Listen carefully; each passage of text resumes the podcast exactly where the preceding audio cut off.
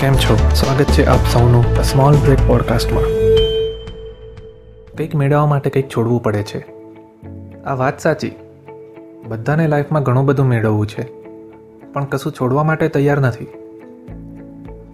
કંઈક મેળવવા માટે શું કરવું? કઈ રીતે કરવું? એનું ગાઈડન્સ તો ઘણા લોકો જોડેથી મળી જાય. પણ છોડવાની વાત કોઈ કરતું નથી. લાઈફમાં જેમ જેમ આગળ વધીએ, તેમ તેમ કોઈ વસ્તુ, જગ્યા અથવા વ્યક્તિ પાછળ છૂટતા જાય છે. તેમની સાથે થયેલા અટેચમેન્ટના લીધે તેમને છોડવા અઘરા હોય છે. પણ આ વસ્તુ, જગ્યા અથવા વ્યક્તિ સાથે આપણે એક ફિક્સ ટાઈમ માટે જ રહેવાનું હોય છે. એક એક્ઝામ્પલ આપું.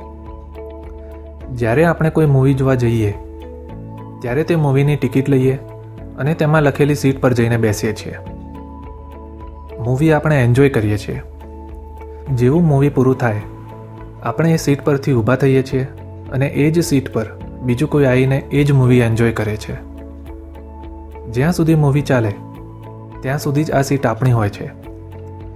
અગર તમે મૂવી પત્યા પછી પણ બેસી રહેશો, તો એ જ મૂવી ફરીથી જોવું પડશે, જેમાં પહેલાં જેટલી મજા પણ નહીં આવે.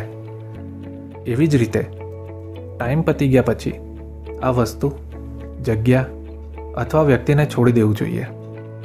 અને નહીં છોડો, તો એટલી મજા પણ નહીં આવે.